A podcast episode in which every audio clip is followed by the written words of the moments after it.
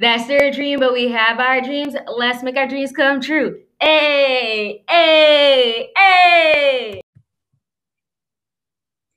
Hey, listeners. I have a special guest on here with me today named PK. He's a real estate agent and does investment sales. Happy to have you on my podcast, PK.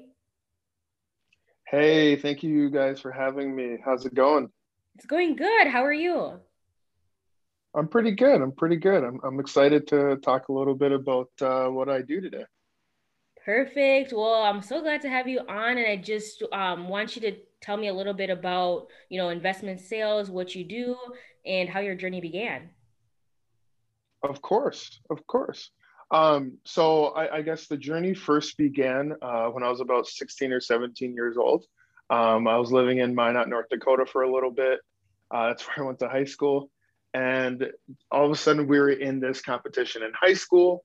Uh, teacher said, econ teacher said something about, hey, you get, you know, a fake hundred thousand dollars to invest, and then over the course of the next two or three months, um, let's see where you end up. So that kind of sparked my interest right at the beginning, and that's kind of what propelled me to just keep on going.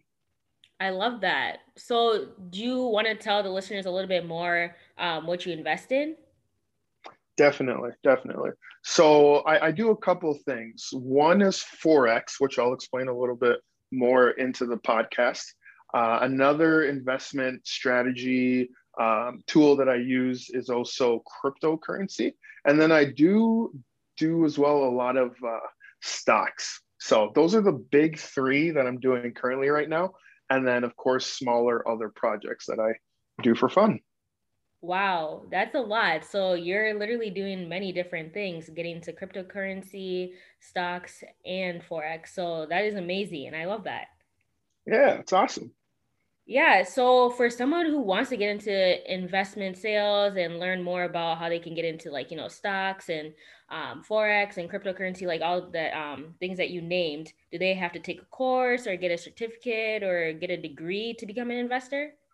So it, it depends. It depends. So one, if you're going to do it for yourself, um, I you don't have to get any type of degree or certification or anything like that. But once you want to work for like a firm, company, brokerage company, whatever you have you, or you want to trade for other people, then that's where you'll have to go and get your, you know, your you have to reach out to FINRA and get your licenses uh, all squared away so that you can legally trade for other people. Okay. So, like, how does that process work? Like, how long does it take to um, do that? So, for example, uh, when I wanted to start my little fund, my little Forex fund, I went out and I took my SIE exam, which is the entrance exam. Um, and then you can locate that on FINRA's website. Uh, it took me about a, about two or three weeks to complete. Um, that's just because I was I had my head buried in the books. And then after, went to go take the Series 6 and the Series 7. Um, and those licenses are specific to t- certain types of vehicles for investments, and then also giving you that responsibility and that go ahead to trade for other people. Okay, so I'm guessing you just do that all online at your own time. Uh, yep, you can definitely do it on your own time. Uh, definitely take the classes, study it is it is very hard. I found it hard at least yeah. for some other people they might find it easy but for me i found it kind of hard but it comes with a big responsibility right? You don't want to manage you know hundred thousand dollars and lose all that money so. Yeah it sounds really hard so i bet it took a lot of studying and a lot of commitment and dedication to get through that. Yeah it was worth it in the end though. Yes definitely for sure so I know a lot of people get scared to start investing because they think they need lots of money. So is that true? And how much do you need to start investing? So I started with everyone's story is different. Um, some people get loaned, you know, a, a, quite a bit of money. Some people start with literally dollars. I started with about 200 um, and have come a long way since then the biggest name of the game for me, which I'll also touch on a little bit more in this podcast, is compounding your earnings and compounding your uh, the money that you keep on making, right? And not pulling out your money. So eventually down the road, 10, 20, 30 years, if you're doing everything right, you just have a huge snowball of you know, money that just keeps on compounding. So I think it's pretty, I think it's a pretty safe bet to start with a little amount of money um, and then continue to roll that over. Uh, don't go out and take out a loan for 50 grand and then, you know, you don't really know what you're doing. And then all of a sudden you lose that money and you're in a bad spot. Yeah, that totally makes sense. So pretty much, yeah, start small and then from there keep adding on. Yeah. That over. Okay. That's good to know because like I said, a lot of people think that you need lots of money and they just get scared and you know they just are like, I'm not gonna invest. So that is amazing to know that. So for someone someone starting out, like what should they begin investing in? So I think it I think it depends on what your interest is. Uh, if you like a lot of speculation in the markets, I would so go to cryptocurrency.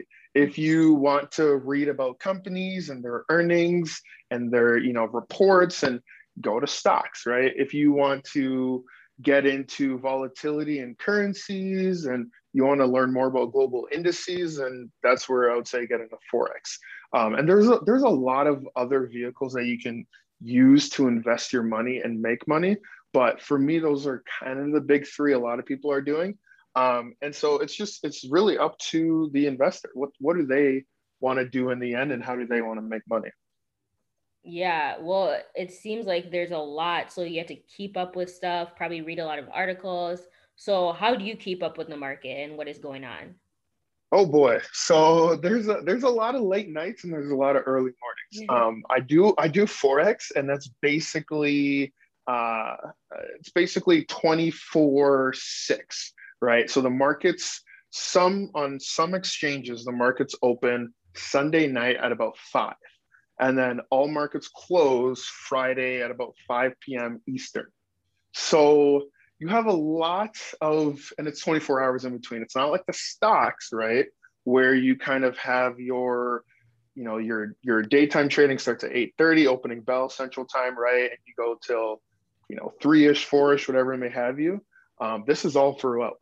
So if I'm in a trade and it's 2 a.m in Minneapolis, right? I'm waking up and I'm like, oh my, what's going on, right? Um, so it, it's a it's a lot of sleepless like nights, but it does work out in the end if you know what you're doing. Yeah. So what do you do? Like, do you read articles? Like, do you, how do you keep up? Yeah. So I I do a couple different things. Um, I have a few websites that I have bookmarked on my website. Uh, there's a few out there that keep track of what's happening, uh, keeping track of calendar days of, hey, are the are the unemployment numbers coming out right? Mm-hmm. Uh, hey, what does the what do the job reports look like? Um, there's there's a lot of different days where a lot of different information comes out, and it's important to stay on top of it. Not only in America, but currencies affect the whole world right? So you have the British pound, you have the yen. I mean, you just you have the Australian dollar, you have the US dollar, you have the Swiss franc. So there's so many pairs that you kind of just have to focus on a few. Um, and what helped me out a lot was focusing on a few. And then from there, just really devoting a lot of time and energy about reading about, hey, what's happening in Switzerland, right? What's happening here? that's going to affect the value of whatever I'm trading. Wow. It seems like a lot of analyzing. Yeah, yeah, it gets up there. What does help, to be honest, is Twitter. Uh, Twitter is pretty, it's pretty, it's pretty cool because you have a you have a few things. People are always talking. You can go out there. I'm not saying go out there and trust what people say, but if you want news, it, it gets out pretty quick. So Twitter is also a pretty good tool uh, when I see what's trending, you know, first thing in the morning about, you know, prime minister in England saying something and all of a sudden something tanks, right? So, mm-hmm. Yeah, that is true. Social media um, can make a big impact, and that's where you can get a lot of news. That's how I learn about a lot of stuff. but um, so you've talked a lot, a lot about like forex. So, do you want to explain what that is? Yeah, definitely. So forex is short for basically foreign exchange markets. Um, all it basically is is you're trading the volatility of currencies. So in stocks, you would, for example, buy Facebook, and I don't know the exact numbers, but let's just say Facebook's at 100 bucks. right? Most people would buy Facebook at a hundred bucks at like, you know, two shares per hundred bucks, right? So in the end, if that two shares at a hundred is 200, right? And then let's just say it goes up to 150. Now your two shares at 150 is 300. So you've made a hundred bucks, right? Yeah. Now, when that money goes down, most people don't short it. And we can talk about that at a different day, but most people don't short their money. In currencies, you can do both. So you can say, hey, I want to buy the US dollar to the Japanese yen, that currency pair, and I think it's going to go up. So I'm going to buy that, right? And that value goes up, you make money. Same thing. If it's a high number, you're like, you know what? I think the US dollar yen pair is going to go down. You can also sell it and make money at the same time.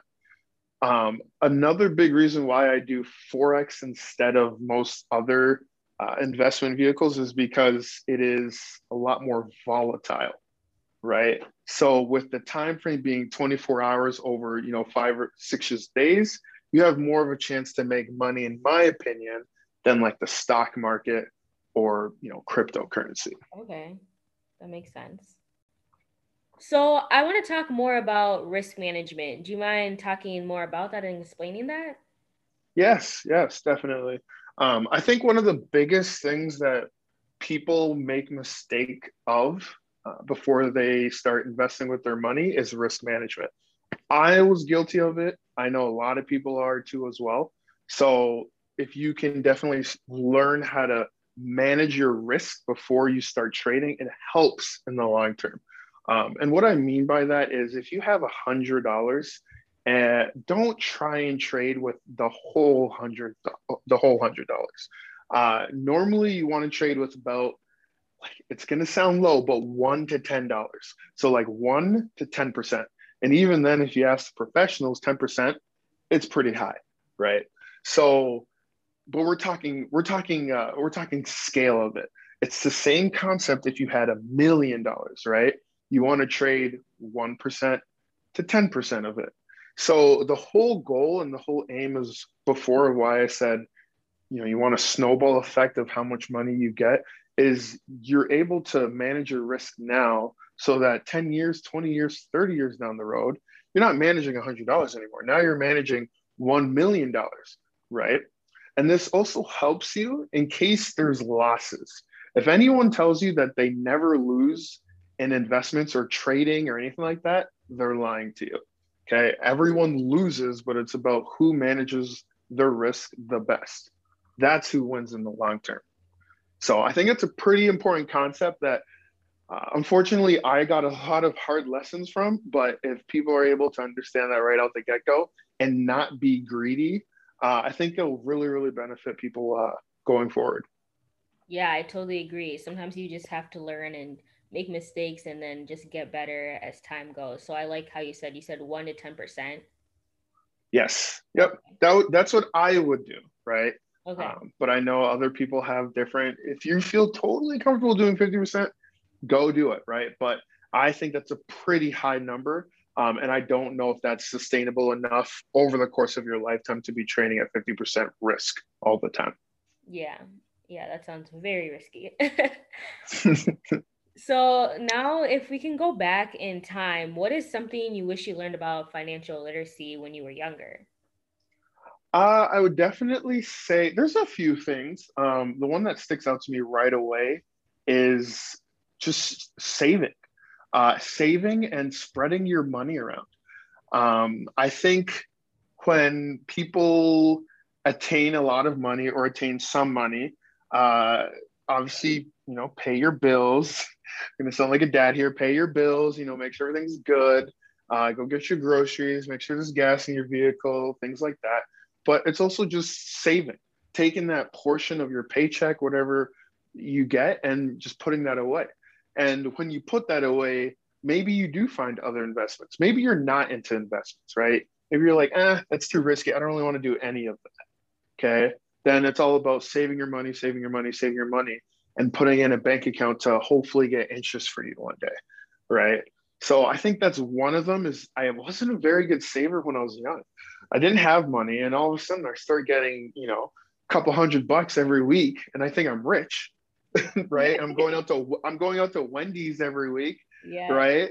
And all of a sudden you're like you're hitting the four for four. You're buying everyone four for fours at the Wendy, at the Wendy's, right? And you start to, you know, now I look back and I was like, oh my goodness, I probably should have saved a little bit, you know, better or more. Uh, but to spin it around on the good side, I, I'm glad that I also went through that, right? So now I know how to save and what to save. Uh, and, and more importantly, when to save, right? It's okay to splash a little bit, right? But also you want to make sure everything else in your life is is taken care of. So Yes, I totally agree. Saving is very important. When I was younger, I didn't save either until I got older. Um, and a lot of kids or a lot of like youth, they just think, oh, like, yeah, a couple hundred dollars are like, oh my gosh, I'm rich. And they don't have a lot of responsibilities, or not everyone, but I mean, some people do, some people don't. But they're just like, oh, why not? Like, why not buy some shoes? Why not do this? Why not splurge on yeah.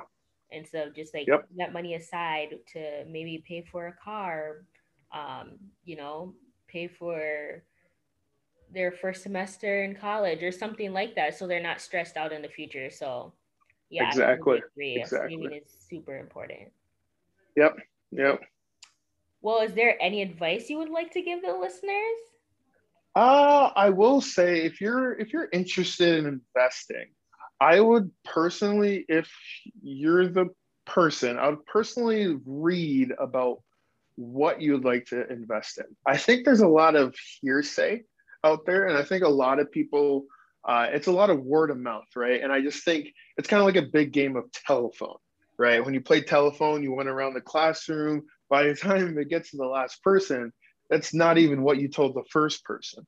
So I think if you go out there and read for yourself on credible websites, you go out there, do your own research, it's okay to learn by yourself, right? Mm-hmm. You go out there, read, learn, invest a little money, start small, then you start you start learning for yourself yourself you start gaining knowledge you start becoming more confident in what you're doing um, and then you'll see that you're like wow i'm actually learning a lot but once you have other people tell you hey you know do this or put 10,000 bucks into this or do that uh, it doesn't really i don't think it really helps the investor as much as if they were to go out and you know say oh my gosh this is a great investment i want to invest my money into it so i think in the end it's just do your own research, you know, be vigilant and just you, you'll be fine. Yes. So do your own research. Don't listen to what other people say. Make your own or form your own opinion. So I totally yes. agree with that with everything in life. Um, yes. But I appreciate you for sharing with us your journey in investing. And I hope that the listeners can take something out of this episode and, you know, add another stream of income. Yeah, no, this is awesome. Thanks for having me. Yes, of course.